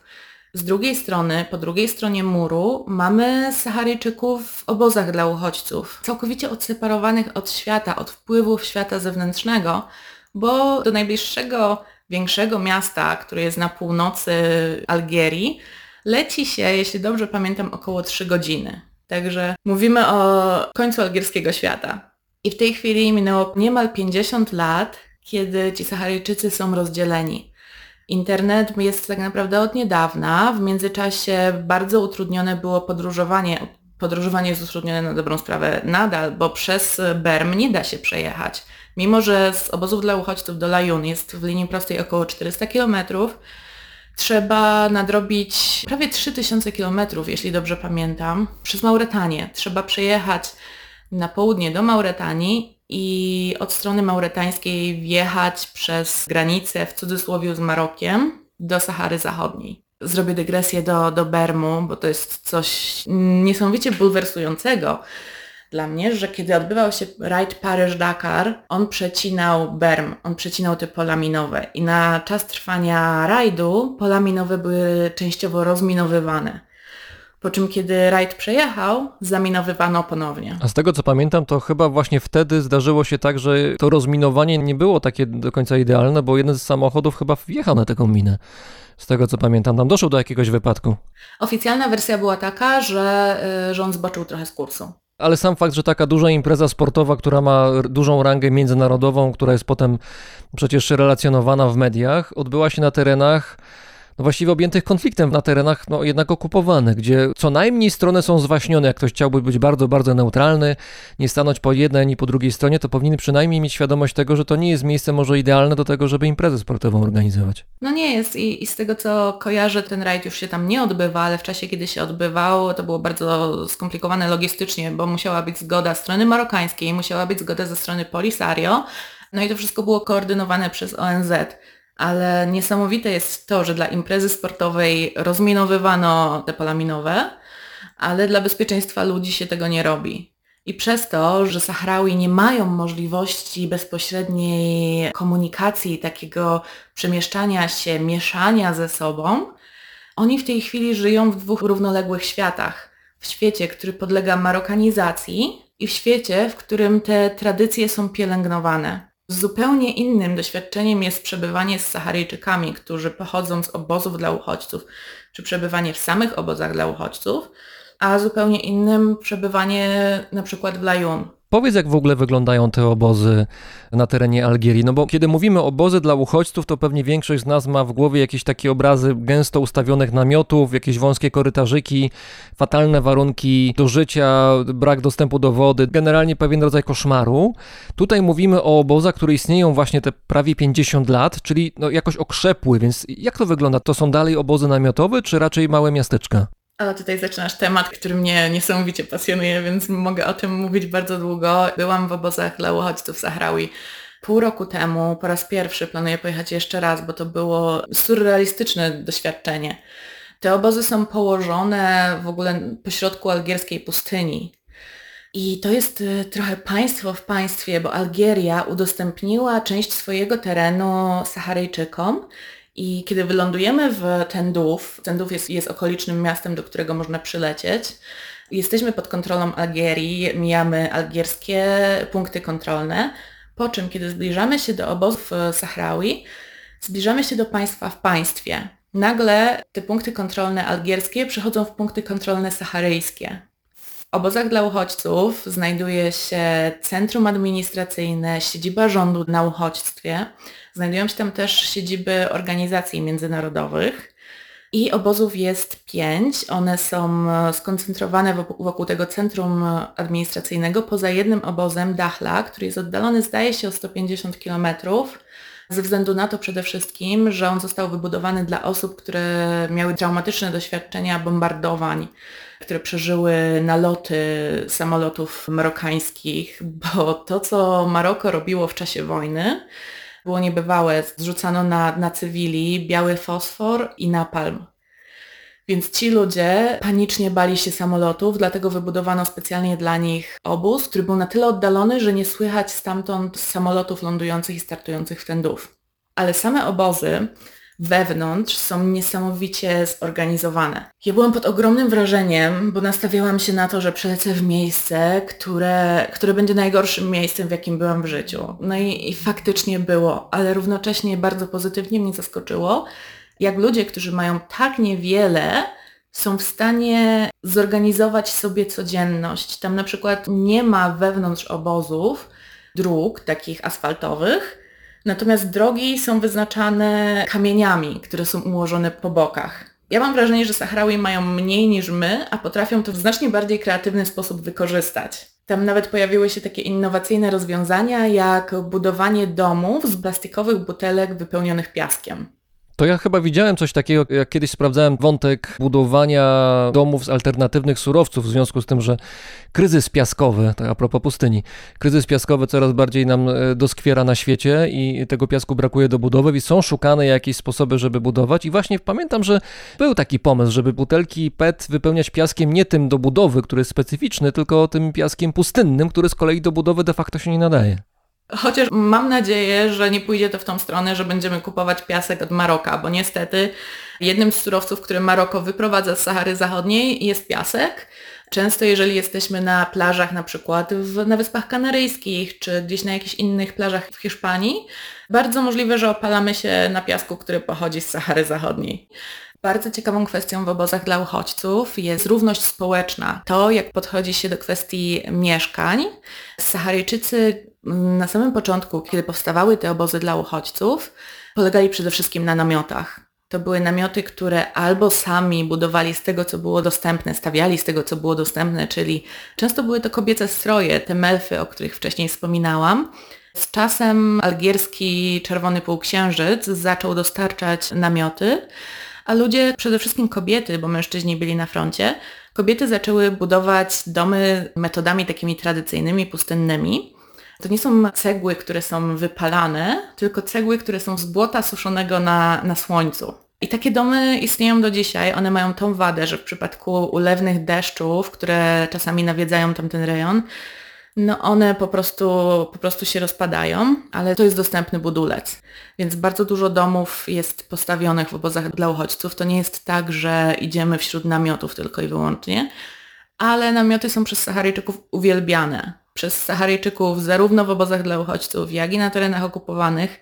Oni bardzo często zabierają namiot i jadą gdzieś kawałek dalej. W obozach dla uchodźców te namioty są powszechne jeszcze z jednego powodu, który łączy się chyba trochę z naszym kryzysem na rynku mieszkaniowym i z tym, jak bardzo niedostępne są mieszkania dla wielu osób. Otóż w obozach dla uchodźców zadecydowano, że każde małżeństwo zasługuje na, na coś swojego na start.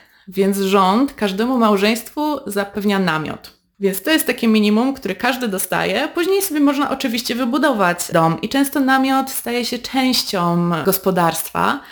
Jest ustawiony nieopodal domu, namiot jest fajny na, na lato i namiot jest bardzo użyteczny, kiedy mamy gości. W takim namiocie odbywają się spotkania przy herbacie, więc te namioty nie są takie, jak my kojarzymy gdzieś ze zdjęć z obozów dla, dla uchodźców, na przykład z Syrii, którzy żyją w koszmarnych warunkach. Te namioty są po prostu częścią saharyjskiego życia. No gdzieś te imprezy rozwodowe się muszą jednak rozgrywać. Tak, i bardzo często rozgrywają się w namiotach, e, chociaż do tego czasami są też inne namioty, no bo taka impreza jest, jest duża, na nią przychodzi całe sąsiedztwo, e, więc czasami są to takie wsparte na palach, częściowo odsłonięte namioty. Przy imprezie rozwodowej przypomniałeś mi jeszcze o, o jednej rzeczy. Ostatnio pytałam się, kto płaci za imprezę rozwodową. No pewnie mąż. A, właśnie nie. Za wesele płacą obydwie rodziny, natomiast za imprezę rozwodową płaci kobieta, jeżeli ma swoje pieniądze, a czasami płaci nowy chłopak. No i wszystko jasne, już wróciliśmy do podstaw. Biedni ci mężczyźni saharyjscy, wcale im nie zazdroszczę. Zostawmy kwestie kulturowe, społeczne, geograficzne i jednak jakoś lekkie i zwiększmy powagę tej rozmowy, bo nie możemy pominąć wątków, które są no właśnie poważnymi wątkami, jeżeli chodzi o los Saharyjczyków obecny. Od czasów, kiedy wojna rozgorzała, do momentu, kiedy w 1991 roku nastąpił rozejm, działo się wiele na terenie Sahary Zachodniej. Tutaj mam na myśli walki, które ze strony marokańskiej były walkami absolutnie bez pardonu. Były wykorzystane wszelkie możliwe środki. Tutaj mówiłaś o, o bombardowaniach, czy przy użyciu napalmu, czy przy użyciu innej broni. Teraz istnieje Przerwę ten... ci na chwilkę. Tak. Dzisiaj w ramach przypomnienia sobie niektórych wątków oglądałam dokument na temat Sahary Zachodniej. I bombardowania napalmem to jest jedno, ale Saharyjczycy w tym dokumencie opowiadali o, o takich sytuacjach, że ludzie byli, Saharyjczycy byli grzebani żywcem w masowych grobach, albo byli na przykład zabierani do helikopterów i dla zabawy zrzucani z helikopterów. No, tych świadectw Saharyjczyków jest całkiem sporo, te, które świadczą o no, okrucieństwie władz i służb marokańskich, tych, które zawiadują okupowaną częścią Sahary Zachodniej.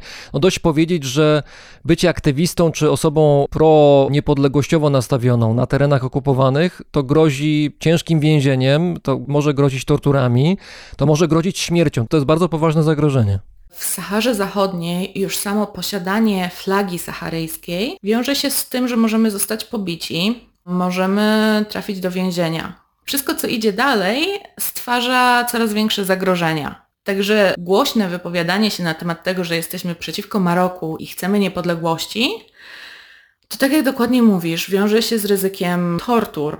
Jest też jedna problematyczna kwestia, która dla niektórych jest gorsza niż śmierć. Jest coś takiego jak przymusowe zniknięcia. To polega na tym, że władze porywają dosłownie daną osobę, nie dają znać rodzinie, nikomu, co się z tą osobą stało. Nikt nie wie, czy ta osoba zaginęła, czy coś jej się stało. Tutaj chodzi o to, żeby ta osoba była poza prawem, poza ochroną prawną. Taka osoba jest zabierana do tajnych więzień i zdarza się, że takie osoby są przetrzymywane przez kilkanaście lat. Saharyjscy aktywiści mierzyli się od zawsze z problemami ze strony Marokańczyków. Tak jest obecnie, ale tak było też lata temu, w latach 70., w latach 80. Miałam okazję poznać kobietę, która jest ofiarą przymusowego zniknięcia. Ona została porwana ze swojego miejsca pracy, trafiła do więzienia, gdzie była torturowana w okrutny sposób. Później z tego więzienia przewieziono ją w, w okolice oceanu. Nie wiem dlaczego Marokańczycy w takich malowniczych miejscach stawiają swoje tajne więzienia.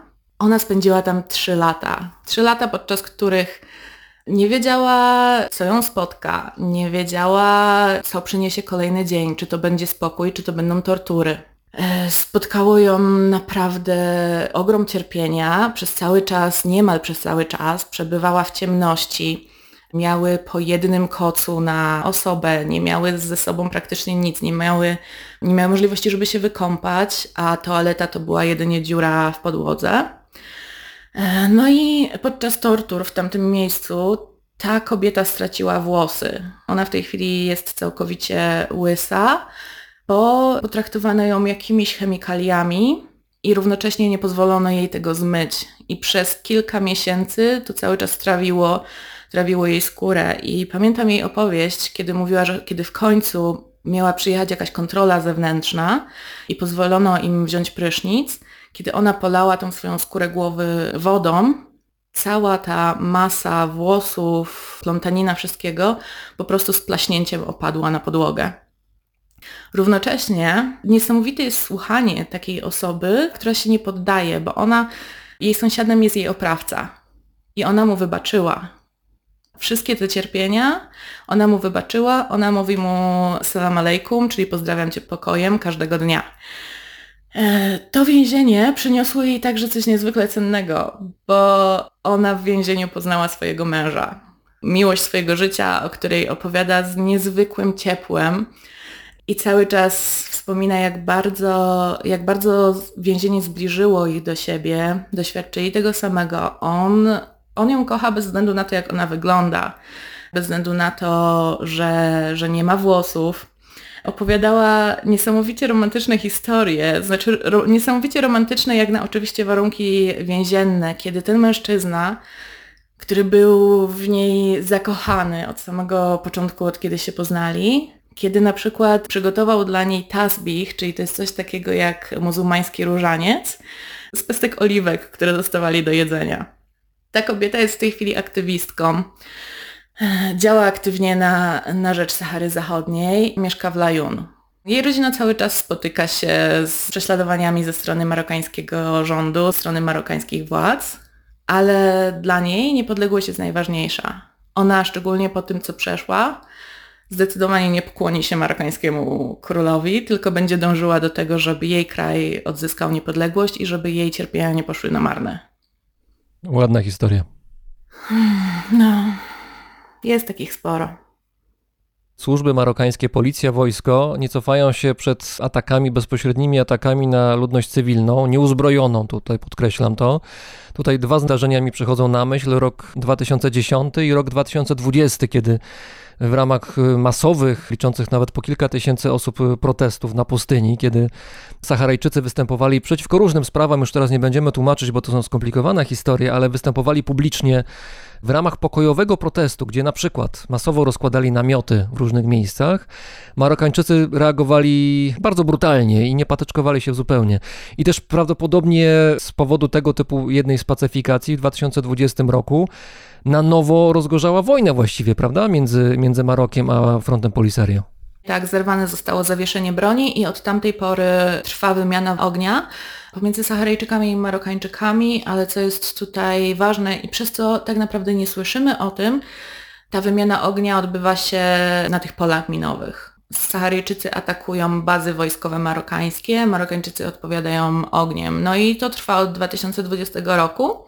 I to jest bardzo ciężki temat, bardzo przykry temat. Kiedy byłam w obozach dla uchodźców, poznałam chłopca, który miał 19, inny miał 23 lata. I to są chłopcy, którzy wrócili z frontu, którzy następnym razem mogą już nie wrócić.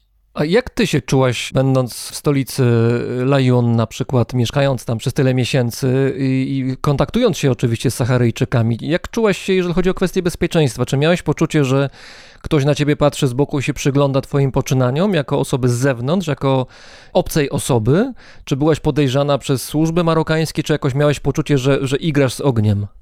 Nie, nie miałam takiego poczucia, żyjąc sobie normalnie, prowadząc normalny tryb życia, kiedy wynajmowałam tam mieszkanie, kiedy chodziłam sobie tam na bazar kupić jakieś warzywa, czy kiedy jechałam na pustynię. Prowadząc takie zwykłe życie, można w ogóle nie odczuć, że jest się pod okupacją. Ja pamiętam, że pierwsza taka sytuacja dla mnie, kiedy się zderzyłam z, ze ścianą, pojawiła się, kiedy poszłam fotografować rzekę i pech chciał, że najlepszy widok w całym Lajun ma więzienie, tak zwane czarne więzienie, gdzie torturuje się ludzi i obok tego więzienia jest skwer. Ja robiłam zdjęcia rzeki i po chwili zostałam zatrzymana przez policję. Przeglądało mi telefon, no całość trwała 15, może 20 minut. Kiedy przyjechał jeszcze inny policjant ubrany po cywilnemu, kontrolowano moje dokumenty, sprawdzano, generalnie pytano, co ja tam robię, przez cały czas równocześnie zapewniając mnie, że tu chodzi tylko i wyłącznie o moje bezpieczeństwo. Odczułam to jeszcze, jeszcze raz i to jest sytuacja dla mnie bardzo tak naprawdę traumatyczna, o której jest mi ciężko mówić, a równocześnie uważam, że powinnam o tym mówić, bo ja w Saharze Zachodniej dorobiłam się PTSD, czyli zespołu stresu pourazowego. Przez samo to, że byłam tylko i wyłącznie świadkinią przemocy, więc nie jestem sobie w stanie wyobrazić, jak żyją ludzie, którzy doświadczają tej przemocy. Pojechałam razem z moją przyjaciółką i z jej rodziną na lotnisko odebrać ludzi wracających z Hadż, czyli z pielgrzymki muzułmańskiej, takiej najważniejszej w życiu każdego muzułmanina pielgrzymki. No i to jest generalnie pełne szczęścia wydarzenie, tak? Ludzie wracają z pielgrzymki, wszyscy na nich czekają, wiwatują, chcą ich powitać, pogratulować, że odbyli tą pielgrzymkę. I pamiętam, że przyjechaliśmy w okolice lotniska i już wtedy poczułam, że coś jest nie tak, bo część e, parkingu była zastawiona, co nigdy się nie zdarzało. I dookoła zaparkowanych było mnóstwo policyjnych samochodów dostosowanych do transportu więźniów. I ludzie tylko i wyłącznie chcieli powitać swoich bliskich, natomiast dla policji było to już ryzykowne, że zbiera się w jednym miejscu tylu Saharyjczyków. Więc już z tego powodu należało zapewnić dużą obecność policji. To też było bardzo ciekawe doświadczenie pod tym względem, że odniosłam wrażenie, że policja bała się Saharyjczyków, tego co Saharyjczycy mogliby zrobić. Niezwykłe było na przykład to, że w pierwszych szeregach, w pierwszych rzędach przy barierkach, którymi nas odgrodzono, stały saharyjskie kobiety. Dopiero dalej stali mężczyźni i te kobiety czy stały, czy niektóre siedziały sobie po turecku zupełnie spokojne, ale niestety koszmar zaczął się, kiedy samoloty wylądowały i pierwsi ludzie zaczęli wychodzić z lotniska. I akurat wychodził starszy człowiek, taki starszy Saharyjczyk ubrany w swoją tradycyjną dara i jego córka wyrwała się, rozentuzjazmowana i um, wyrwała się przed barierki, minęła policjantów i rzuciła mu się w ramiona. I już wtedy policja szykowała się do ataku. I um, to była noc, bo spędziliśmy tam całą noc, kiedy na własne oczy widziałam, co marokańska policja w przypadku tak pokojowego zgromadzenia jak oczekiwanie na pielgrzymów robiła z ludźmi. I ja chyba nigdy w życiu nie zapomnę odgłosu pałek uderzających o, o ciało. Nigdy nie zapomnę krzyków chłopaka, który był bity i wleczony równocześnie do samochodu. Tylko za, tylko tak naprawdę za to, że, że coś wykrzykiwał, coś prosaharyjskiego, czy coś, coś przeciwko Maroku. I pamiętam Pamiętam w jakiej panice wyjeżdżaliśmy stamtąd. I o mało się nie zderzyłyśmy z innym samochodem, gdzie wieziono nieprzytomną dziewczynę i wieziono ją do szpitala, chociaż to, czy ona w szpitalu otrzymała pomoc, to jest naprawdę ciężko powiedzieć. Także życie Saharyjczyków pod okupacją to jest coś przerażającego, czego my nie zobaczymy, czego naprawdę nie da się zobaczyć i doświadczyć. Ja to widziałam tylko i wyłącznie dlatego, że moja przyjaciółka to był pierwszy raz, kiedy ja założyłam saharyjską melfę, kiedy mnie przebrano za Saharyjkę i policja nie wiedziała, że tam jest ktoś z obcokrajowców. Bo gdyby policja wiedziała, no to najpewniej by mnie odwieziono szybciutko do domu. Równocześnie Saharyjczycy o tym wiedzieli, że ja tam jestem. Wiem, że poszła taka plotka, bo było po mnie po prostu widać, bo ja nie potrafiłam nosić tego ich stroju. Kiedy słyszysz, że ktoś z Twoich znajomych, dalszych albo bliższych, wybiera się albo właśnie się wybrał na wycieczkę do Maroka, gdzieś na północ, nie wiem, do Marrakeszu czy gdziekolwiek indziej, to czy komentujesz to jakoś, czy, czy próbujesz coś dodać od siebie, czy zostawiasz to zupełnie? Nie, nie komentuję tego, bo równocześnie nie uważam, żeby podróżowanie do Maroka, do samego Maroka było czymś złym. Tak jak my nie chcemy być obwiniani za politykę naszego rządu, tak samo nie powinniśmy obwiniać Marokańczyków za politykę ich rządu. Marokańczycy żyją z turystyki. Jeżeli zabierzemy turystykę, Marokańczykom zabierzemy im chleb. To, co ja komentuję, na co zwracam uwagę, to zawsze polecam, żeby jadąc do Maroka starać się jak najmniej pieniędzy zostawić w budżecie tamtejszego państwa, a jak najwięcej zostawić ludziom, czyli żeby wynajmować wynajmować bezpośrednio od Marokańczyków, żeby nie robić zakupów w supermarkecie, tylko na jakimś małym targu czy w jakimś małym lokalnym sklepiku. Kwestie polityczne tutaj całkowicie odrzucam. Ja też mam koleżankę w Marrakeszu, którą bardzo lubię i którą odwiedzam czasami.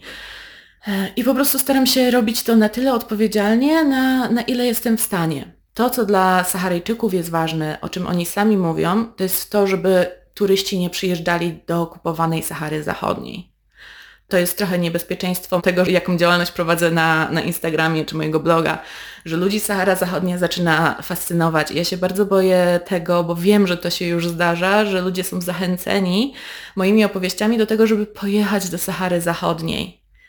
Ja tam jeżdżę, bo ja tam mam rodzinę, turystycznie nie pojechałabym tam nigdy.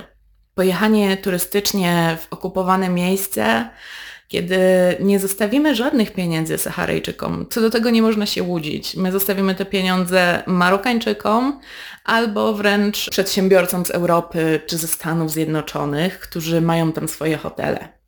To jeszcze na koniec powiedz, dlaczego nie należy komplementować Saharyjczyków, albo przynajmniej zachować pewną wstrzemięźliwość w tym zakresie.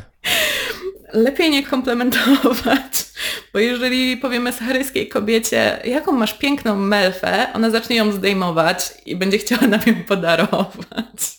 A czy to tak działa też z mężczyznami, że jak powiem, o jakiego masz fajnego Mercedesa, to chwilę później dostanę kluczyki od tego auta, czy jak to jest? Kurczę, nie sprawdzałam, ale... O, jaki ładny wielbłąd. Już wracam z wielbłądem.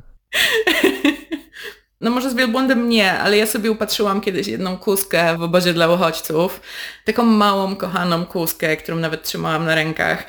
No i, no i jej właściciel chciał mi sprawić przyjemność, więc powiedział, że kiedy następnym razem przyjadę, to on ją specjalnie dla mnie zabije, żebym sobie ją mogła zjeść. Ojej, ojej. Już myślałem, że ją ci sprezentuję, będziesz mogła kupując dodatkowe miejsce w samolocie ją przetransportować do Europy. Nie, no ale uratowałam jej życie, bo, bo trochę spanikował, kiedy zobaczył, że płaczę. Ojej, To jest różnica ojej. kulturowa, że ja, ja się autentycznie popłakałam, kiedy on zaczął o tym mówić i obiecał mi, że ta koza nigdy nie trafi na talerz.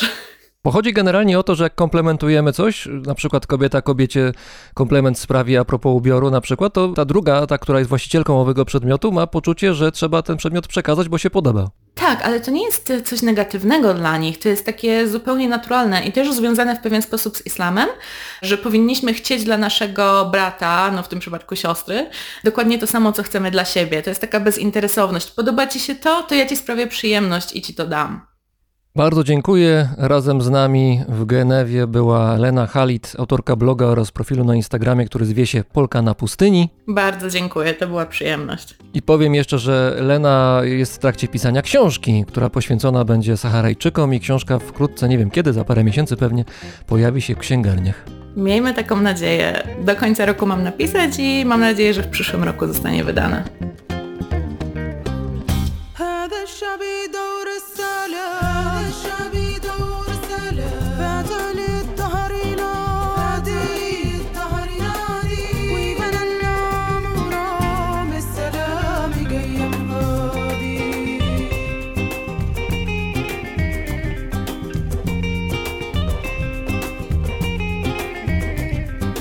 yellow season.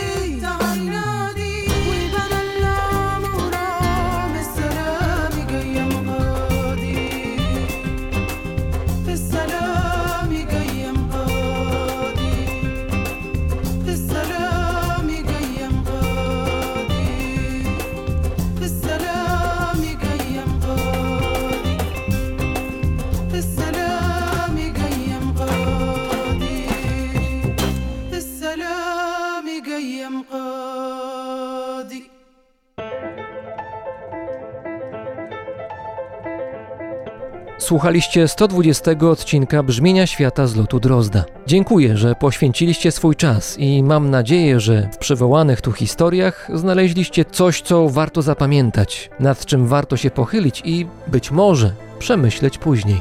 Dziękuję wszystkim patronom i patronkom za wpłaty na patronite.pl. Brzmienie Świata istnieje dzięki Wam. Dziękuję również światoczułemu patronowi Brzmienia Świata, firmie Ergo Ubezpieczenia Podróży.